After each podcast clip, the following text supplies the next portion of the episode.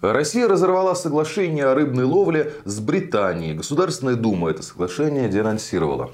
А это соглашение позволяло британским э, рыболовным кораблям ловить рыбу, промышлять в российских э, экономических водах, в Баренцевом море.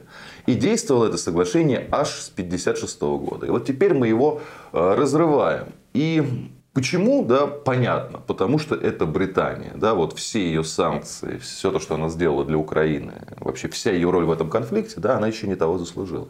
Но тут э, два момента надо подчеркнуть. Первое, чувствительность э, такой санкции. А вторая вообще об истории этого соглашения пару слов надо сказать. Ну, первое по поводу чувствительности. Дело в том, что э, англичане сидят на рыбе. Да, вот треска, белая рыба, это очень важный пункт их в меню. Они ее едят в огромном количестве. Причем это не только как бы кулинария, да, это образ жизни, ну, знаменитый fish and chips, да, это вот блюдо, это и фастфуд, то, что едят в барах, да, ну, есть и треску, эту белую рыбу в частности, британцы, во-первых, закупали у нас, во-вторых, ловили в Баренцевом море.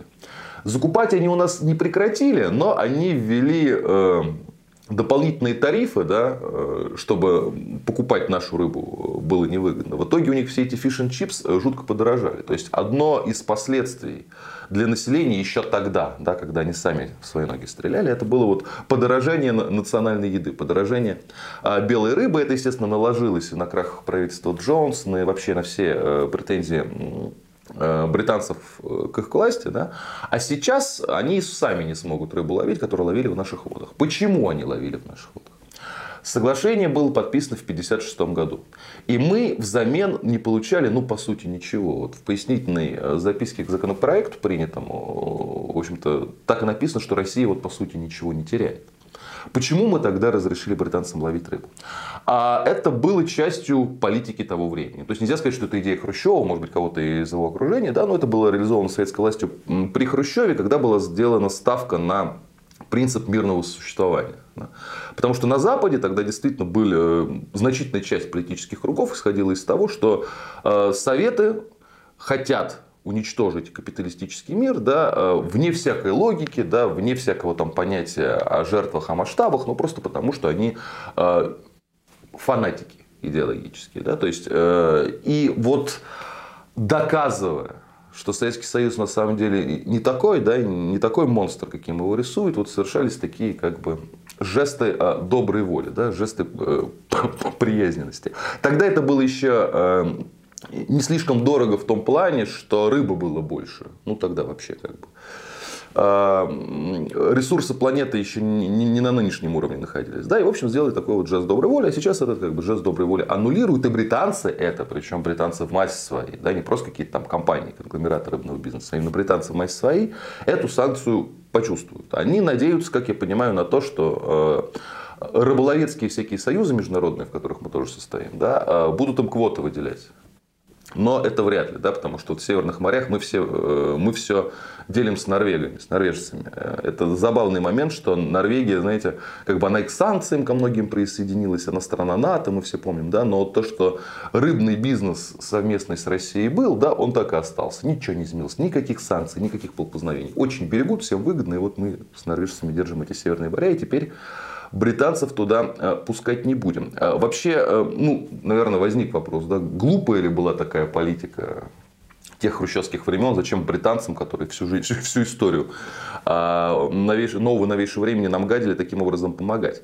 Но на это можно возразить, знаете, а ведь Третьей мировой войны-то не случилось, да, и ядерной войны не случилось, хотя предложения такие поступали западным правительством от их аналитиков, от их военных экспертов. Давайте, мол, начнем Третью мировую, пока есть возможность ее выиграть. И тогда в Британии э, акции Советского Союза, они стоили очень дорого. Акции именно имиджевые. Ну, то есть, после совместной победы над Гитлером, да, после вот этого совместного союзничества, э, значительная часть британского населения была за то, чтобы с СССР дружить и сотрудничать. Да, и политический класс был расколот. Понятно, был Черчилль, Фултонская речь, консерваторы, да, но либористы, они, в общем-то, Советским Союзом дружить хотели. У них мало что получилось, потому что, скажем так, Британия слишком много потеряла, слишком ослабла Вторую мировую, да, и уже во всем должна была слушаться Соединенные Штаты. Да, даже то правительство, которое хотело свою политику делать. Ну, так или иначе, да, тогда были, условно говоря, просоветские круги э, в британской политике, и э, были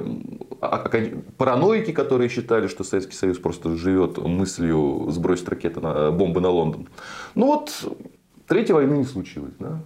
Поэтому можно сказать, что основную задачу эти действия тогда выполнили. И же, нужно же понимать, что Тогда вот эти вот все, вот это параноидальный страх перед СССР, он имел, даже не перед СССР, перед коммунизмом, он имел определенные основания. Да? Но мы не собирались уничтожать э, капиталистический мир да?